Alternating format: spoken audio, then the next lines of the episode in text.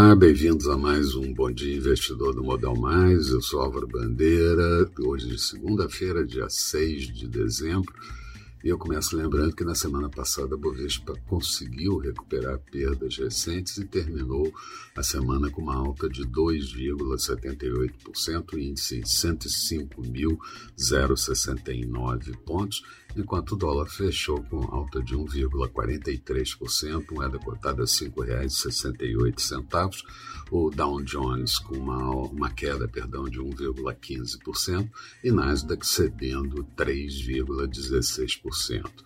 A variante Ômicron, Ômicron pesou sobre os mercados no exterior e aqui um certo alívio por conta do andamento da P E C dos Precatórios um pouco melhor definida.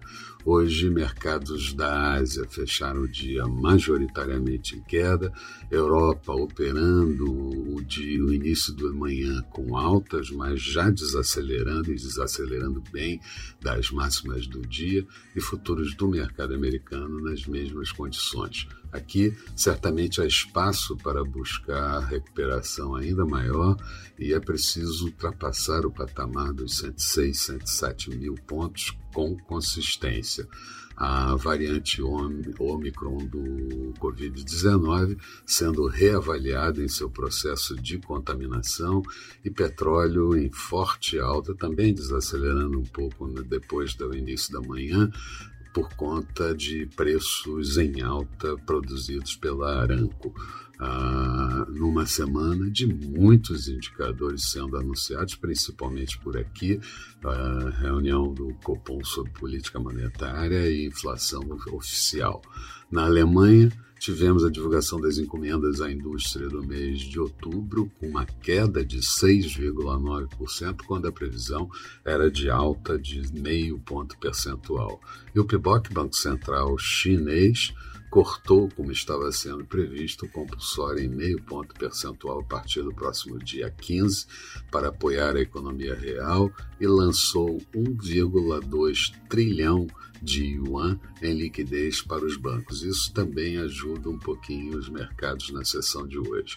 Aqui, o presidente Bolsonaro falou em assinar ato do governo federal para decidir sobre passaporte vacinal e deu uma insider information no final de semana dizendo que a Petrobras vai começar a reduzir preços de combustíveis a partir desta semana. Não deveria ter feito isso.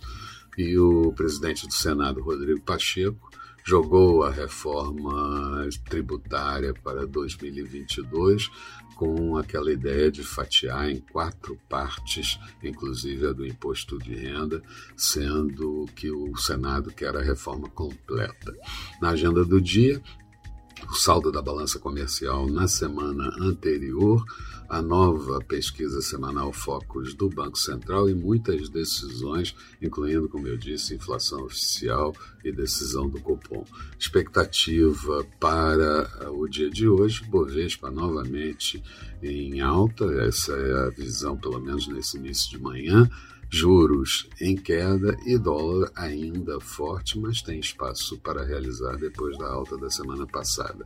Falando de mercados, Bolsa de Londres agora há pouco tinha alta de zero vírgula sessenta e quatro por cento, Paris subia zero vírgula trinta e cinco por cento, Frankfurt em alta de zero vírgula treze por cento, como eu disse, desacelerando bem das máximas do dia. Petróleo W T I a sessenta e sete dólares e noventa e sete centavos na, em Nova York, uma alta de dois vírgula cinquenta e oito por cento, já esteve acima de três por cento, e euro sendo negociado em queda a um vírgula treze do dólar. Falando do notes de dez anos americano, taxa de juros em alta para um vírgula trinta e nove por cento, futuros do mercado americano, Dow Jones subindo zero vírgula quarenta e cinco por cento e Nasdaq já caindo zero vírgula vinte e dois por cento. Eram essas as considerações que eu gostaria de fazer. Tenham todos um bom dia, sucesso nos negócios e nós retomamos no final da tarde com boa noite, investidor. Até lá então.